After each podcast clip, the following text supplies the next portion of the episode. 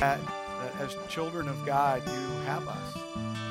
And there are times when we feel like we're all alone and we feel like we've got to do it on our own. If we just watch, if we just pay attention, we'd realize that your hand of provision is guiding us, it's leading us, it's carrying us through whatever difficulty we face. Thank you for that. Thank you for the promise, and thank you for the fact that you are the promise keeper. You've never failed in keeping your promise, and we can claim that this morning. Father, in the next few moments as we open your word, we pray that your Spirit could speak to us, that it would be your words that we hear, not mine, and that you would be able to help us to understand a little bit better your character and how much you love us and care for us and what you want to provide for us. So meet with us in the next few moments as you already have been, and speak to us. In your name we pray. Amen. If you've been with us the last number of weeks, we started a rather lengthy journey through the entire Bible. And we're going to be talking about the whole story and looking at all of the books of the Bible. And it's, I don't know about you, but for me, it's been a lot of fun. Mike and I, when we were talking about it, we kind of got a little bit excited about the possibility of doing this, just because we get a chance once again to wander through Scripture and look at the thread of God's redemption for mankind, for humanity, all the way through Scripture. And it is awesome to look at. And so hopefully you've been wandering along with us, and maybe you've been reading the books ahead. And as you know, it's impossible for us to cover every topic that's found, and we're just grabbing one topic out of each of the books as we wander through all of these 66 books. And this morning, I get the privilege. I don't know how this all worked out. God is gracious. Usually I get the hard stuff. I don't know what, and Mike sets the schedule up, so I kind of know why that happens, but this morning I get to deal with Ruth, and I love the little book of Ruth. And later when I get back from vacation, I get Nehemiah as well, which is one of my all-time favorites. So God is smiling on me and giving me that privilege. But this morning, if you have your Bible, we're going to look at the book of Ruth. We're going to talk about the whole story. And I want to come at this maybe from a different angle than what people would think. I want to talk to you about, somebody's up here getting a phone call, and it's not me. So I want to talk to you about gracious obedience this morning. I want to chat with you a little bit, not grudging obedience. We see a lot of that, right? Sometimes if you're a parent, you see that with your kids, grudging obedience. They do it, but they really don't want to. And really, honestly, let's be honest as adults, there's a lot of times where we're grudgingly obedient. We know it's the right thing to do, and we grumble and complain the whole time we do it, but we do it. And I want to talk to you this morning about gracious obedience. If you were with us last week, Pastor Mike talked a little bit with us about the book of Judges. And if you'll remember, the book of Judges is a time of confusion. It's a time of chaos. It's a time when everyone is doing what is right in their own eyes, and it's not godly. The nation of Israel and the surrounding nations, they're in the promised land, but they've decided to go their own way and do their own thing, and they're not living for God. They're living a long way away from God, and they're making a lot of decisions that are hurting their families and hurting their communities, and the unit of Israel as a nation is being really devastated because of the decisions that they're making, and they cry out to God because they're full of despair, and God sends judges along to lead them back to the right path. And if you remember, Pastor Mike last week talked about 10 different times where they kept straying away and God would pull them back and pull them back. Well, in the middle of that chaos and confusion, if you look at Ruth chapter 1, verse 1, it says, during the time of the judges, this little book, this little story, these events in somebody's life that happen, they happen in the middle of all that chaos and confusion. And what I want you to understand is that just because the world is falling apart, just because everybody is doing what's right in their own eyes, just because everyone else is choosing to sin against God and not live for God, doesn't mean you have to or I have to. And in the middle of all this confusion, there's this wonderful little book about this gal, Ruth. And this group of people that are all kind of together because of this family unit who choose to follow God in spite of what's going on around them. And it's really pretty amazing. It's not one of the big leaders, that's not it. It's not a preacher. It's not one of the judges. It's not a prophet. It's a little family unit. It's a little average, everyday family unit who chooses to follow God. And in the midst of the chaos and the fact that the nation's falling apart because of sin, these folks say, no, we're not going to do that. And we're going to struggle through this. And I want you to understand that it's not easy. This is a struggle. If you read the first part of this book, and I challenge you, go ahead. It's only 4 chapters. Go ahead and read it. Not right now. Just listen to me, and then you can read it. But read the little book, and you'll find that Elimelech and his wife, Naomi, there was a famine in the land, and I don't doubt that it had to do with the sin that was going on. God doesn't really tell us, but there was a famine in the land. And they choose to go down to Moab to live, to find work and food. And so they travel down with their 2 sons, and while they're down there, their 2 sons marry, and one of the sons marries this gal named Ruth. Well, while they're in Moab and they're working in Moab, Naomi's husband Elimelech dies. And then her 2 sons die. So this isn't easy. This isn't somebody made a choice to follow God and all of a sudden everything was easy for her. That's not true. This is incredibly difficult. This is painful. And it's a lot like our lives. And so she's down there by herself and she has her 2 daughter-in-laws who are living with her, and she decides, hey, I hear the famine is gone back in Bethlehem. It's where I was from, and I hear they're doing okay back there, and so I'm going to make my way back and see what could happen. And so she makes her way back, and on the way, she tells her daughter-in-laws, don't bother coming with me. I have nothing to offer you, and even if I remarried and had sons again, you couldn't wait long enough to marry those sons to have family, so you might as well go back to your home and just live out life. And Ruth says, no, I'm not doing it. I'm going with you. I'm going to go with you. I'm going to serve you. I'm going to live with you. I'm sticking with it. I'm doing it. And so she does. She follows. And that's part of the story that we're going to look at, is gracious obedience. The judges were used as deliverers by disciplining the people to get their attention back to God. And this little book is going to talk about the kinsman redeemer, Boaz, who is gracious and merciful to show the love of God. A totally different picture of God being the redeemer and the deliverer. The opposite side of the coin. And that's what we're going to see in this book. Boaz in the book of Ruth becomes the redeemer of the family. He's the family redeemer. And instead of bringing delivery through discipline, he redeems them through grace and mercy. He is a beautiful, wonderful picture of Jesus Christ in the New Testament.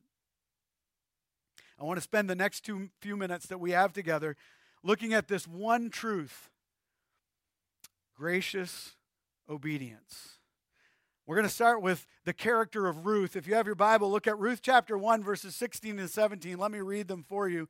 But Ruth replied, don't plead. She's talking to Naomi at this point. Don't plead with me to abandon you and return and not follow you. For wherever you go, I will go. Wherever you live, I will live. Your people will be my people. Your God will be my God. Where you die, I will die. And there I will be buried. May the Lord punish me and do so severely, if anything but death separates you and me. She made a commitment. This is what Ruth is doing. She's looking at her mother-in-law and she says, look, I'm all in. Whatever you decide to do, I'm going to help you. I'm going to be with you. I'm going to serve your God. I'm going to do whatever it takes. I'm in. I'm all the way in. Hey, folks, for some of us, that's what happened when we came to Christ. Some of you haven't got there yet, but when you came to Christ, that's what you said. You said, I'm all in. Wherever you lead me, I'll go. Where you choose to dwell, I'll dwell. I will serve you. I will put all on the line. My life is yours 100%. It's a great first step, and it's what God requires of us when we become his children. But what I want you to understand about this is Ruth follows through in her commitment, and often we don't.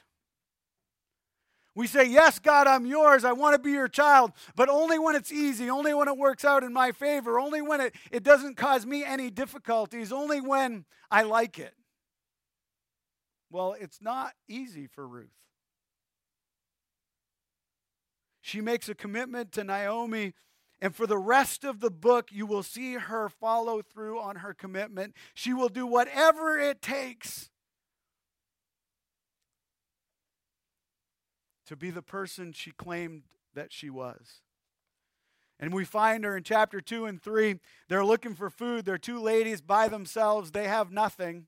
It's the harvest season. And Naomi tells Ruth, why don't you go and collect grain? As the harvesters are harvesting grain, why don't you go along behind them and collect whatever you can so that we have food to eat? And Ruth goes and does it. And she ends up in Boaz's field. And if you look at chapter 2, verse 7, she asks the gentleman who's looking after the fields, will you let me gather fallen grain among the bundles behind the harvesters? She came and has been here on her feet ever since early morning, except for she rested a little while in the shelter. She didn't just kind of go, hey, we need a little bit of food. I'll get a little bit in the bottom of my jar and I'm going home. She worked at it hard. She put her all in it. Everything she had. And folks, often as Christ followers, we do a little teeny bit. We go, here, God, you got this little morsel over here, and I hope you're happy. I got a little bit in the bottom of the jar, God. That's good, right? That's all you need. Hope you got it. And Ruth is graciously obedient to her commitment, and she's going to put it all on the line, and she's going to work as hard as she possibly can. She worked hard at what was before her. And folks, let me tell you something. The work that she had wasn't glamorous. It wasn't up front. It wasn't fun, but it was necessary. And often what we're asked to do is not fun and it's not easy, but it's necessary. I don't know if you've ever gone into a harvest field and gleaned behind the harvester. I have. I grew up in potato country, and we used to be able to go behind the harvester and pick potatoes for the winter. And we would go, and sometimes potatoes would fill over the back of the... I also worked on a harvester for a while. That's a lot more fun than picking behind the harvester, just so you know. Because there's not a lot of potatoes left. I mean, the idea of harvesting, right, is to get all the potatoes. Well, the same is true here. The idea of harvesting is to take all the grain. And so she's looking for all the little morsels, and it's hard work, folks. Following Christ and living for Christ and being committed to Christ is hard work. If you look at Ruth chapter 2, verse 11, you see that her commitment is seen also with Boaz. Boaz answered her, everything you have done for your mother-in-law since your husband's death has been fully reported to me, how you left your father and your mother and your native land, and how you came to a people you didn't previously know. I've heard how committed you are. Everybody knew that Ruth had done something that's not normal. She left all she knew to go somewhere that no one knew her, and she had no advantages. Everybody heard about it, folks. Our commitment to Jesus Christ is often done in such a way that we say, hey, it's private. It's between me and God, and nobody needs to know. That's a lie from Satan himself, because there is nothing about your spiritual life that is to be private. God says that all the world should know that you're a follower of Jesus Christ. Your light should so shine that everybody knows Jesus Christ has made a difference in your life. And this little lady, this little Ruth here, she makes a commitment to God, to Naomi, her mother, and everybody knew she was all in. Hey, how about you? In your relationship with Jesus Christ, is that something you've kept under the covers? Do the people at work know that Jesus Christ has changed your life and you stand for something totally different? And the truth of God lives in you and changes your heart and your life? Do your family, do they know that Jesus Christ has a hold of your heart, and such a hold that you can do nothing but follow him and live for him? Gracious obedience. He's got all of me. As you read the story, you'll find that she remains faithful to her commitment all the way through. Does not waver. The second character in this story that I want you to catch is Boaz. Boaz, we're seen in this story that we're looking at as the redeemer of the family. He's the one who comes in and he saves the family from the plight, Naomi and Ruth, the plight that they're in.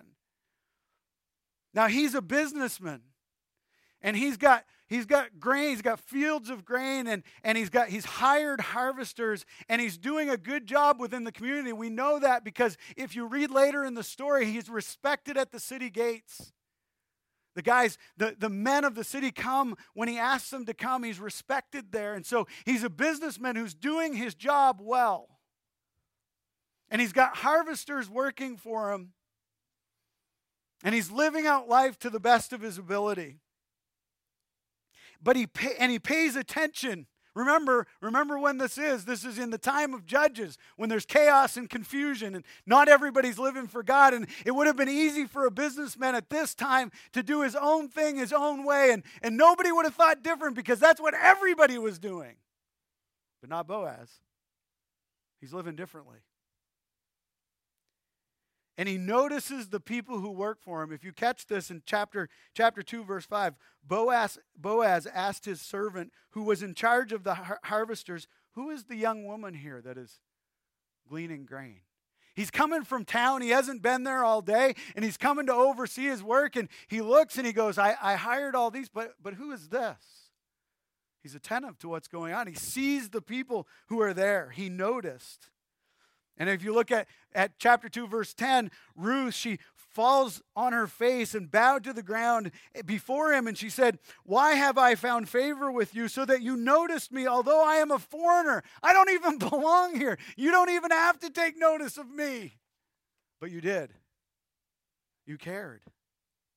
Now, I need you to understand something about the character of Boaz at this point. Boaz is following the law.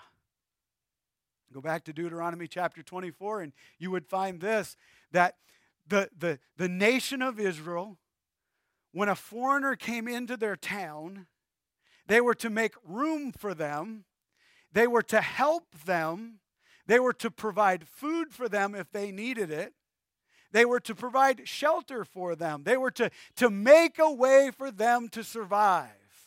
That was their job. So we know that this guy Boaz, he's not doing his own things. He's not living in chaos like everybody else. He's still following the law. He's still pleasing God.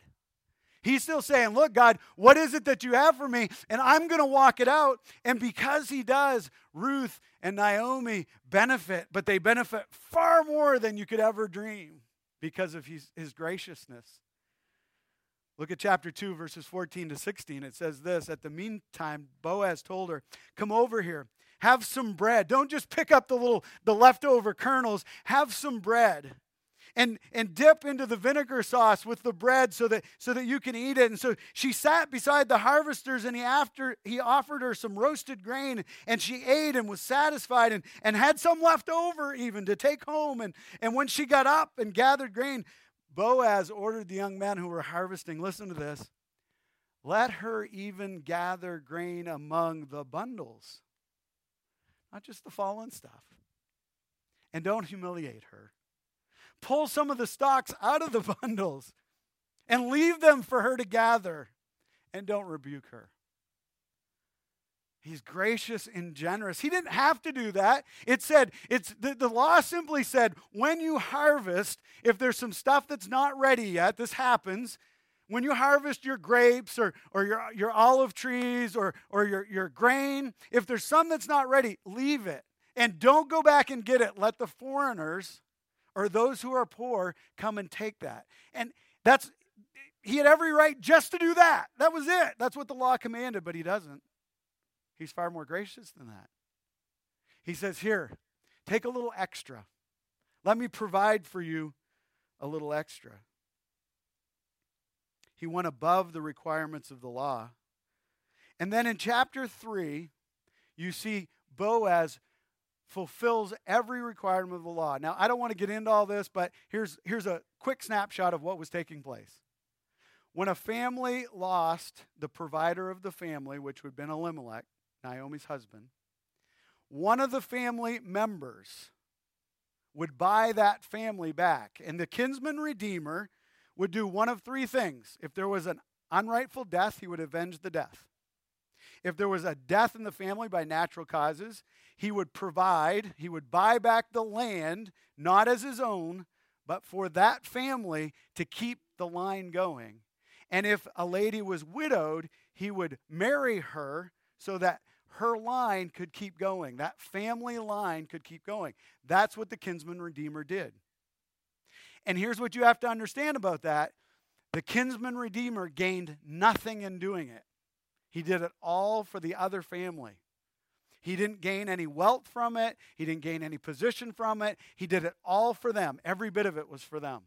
And so Boaz is the kinsman redeemer. Actually, there was someone before him who couldn't fulfill his vow. So Boaz stepped in and he fulfills the vow as the kinsman redeemer. And he marries Ruth. And not only does he provide for Ruth, but he provides for Naomi because that was his job as the kinsman redeemer. So he steps in and he redeems this family who's in desperate straits. They're struggling. They're not going to make it. And he steps in and he saves them and he pulls them out of that as the redeemer. And you're saying, now, Tim, that's all great. I'm glad you told me this story. I'm glad you've told me these points. But really, why does this matter? Great question. Thank you. I can finish my sermon. I wouldn't have been able to if you hadn't said that. Don't miss the significance of this passage. If you go to the end of this passage, you find that Boaz and Ruth had a son. And that son was the grandfather of David.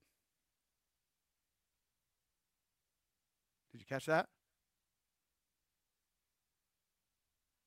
Did you catch that? Remember when I spoke on Genesis? In Genesis chapter 3, God made a promise. He had a problem. He made a promise. God made a promise. He promised that through the line of Abraham, he would make a great nation, and that nation would bless all people. He's keeping his promise. This is what God does. He keeps his promise. We're removed by hundreds of years, and God is still keeping his promise. And what you have to understand here, it's not just the nation of Israel who's being blessed here. It's all nations. Look at this. Ruth is not a Jew. She's a Moabite. She's a Gentile like you and I. And God takes a Gentile lady and he places her with a Jewish man. And through the line of David comes who? Who? Jesus Christ. All nations will be blessed. And God is in the middle of doing this. Look, this is called gracious obedience. There are two characters in this story. Ruth, who's graciously obedient to where she was led and her commitment. Boaz, who is graciously obedient to the law and the responsibility that is his before God. And because of their gracious obedience, the line and lineage that God had set up continues on. Folks, I want to stop right here for a minute. I want to ask you a question. As Christ followers, how graciously obedient are you? Often in the middle of this, we look at it and we say, oh, it doesn't matter, it's just me. No, because these two folks were obedient in their walk and what was asked of them. You and I's lives have been affected by Jesus Christ. How graciously obedient are you being to the voice of God in your life? If you were to go to Matthew chapter 1, the very beginning of that chapter, you see the genealogy of Jesus Christ. Take a minute and read it. These names are in there.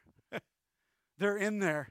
Something that happened a long time ago where they could have done whatever they wanted. God has included them because of their faithfulness and saying yes to God. How about you? Are you saying yes today as a follower of Jesus Christ? Are you being graciously obedient?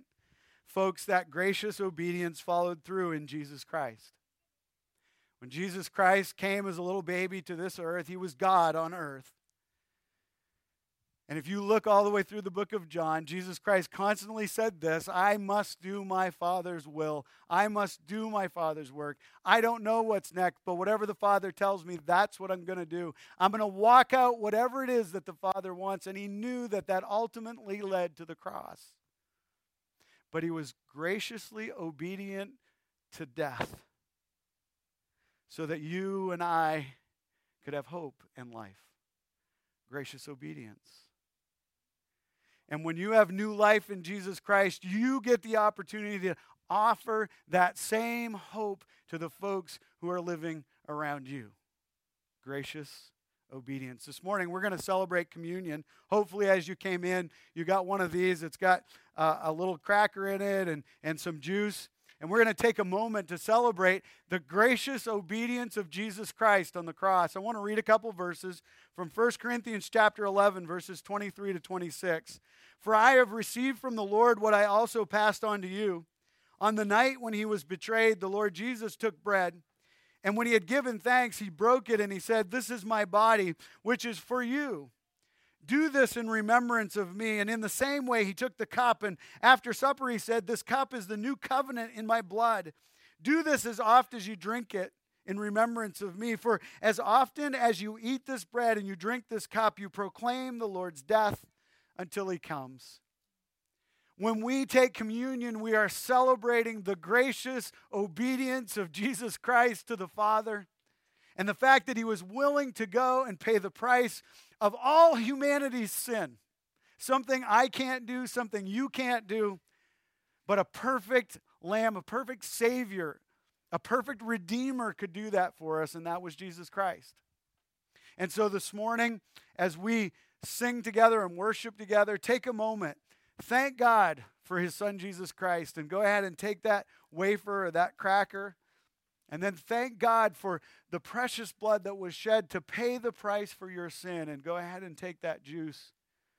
But be reminded of the wonderful, gracious obedience of God, his son, Jesus Christ, so that we have a chance at hope in life that we could never have without him. Father, thank you so much. Thank you for this beautiful picture that's found in this little book of Ruth of those who are obedient to you, those who say yes to you and are follow through on their commitment. Oh, God, help us to be those people. And thank you for the reminder that we have throughout the New Testament of the one who was graciously obedient to his Father and paid the price for our sins. Thank you for your Son, Jesus Christ. And as we celebrate communion together, focus our thoughts and our attention on you. In your precious name we pray.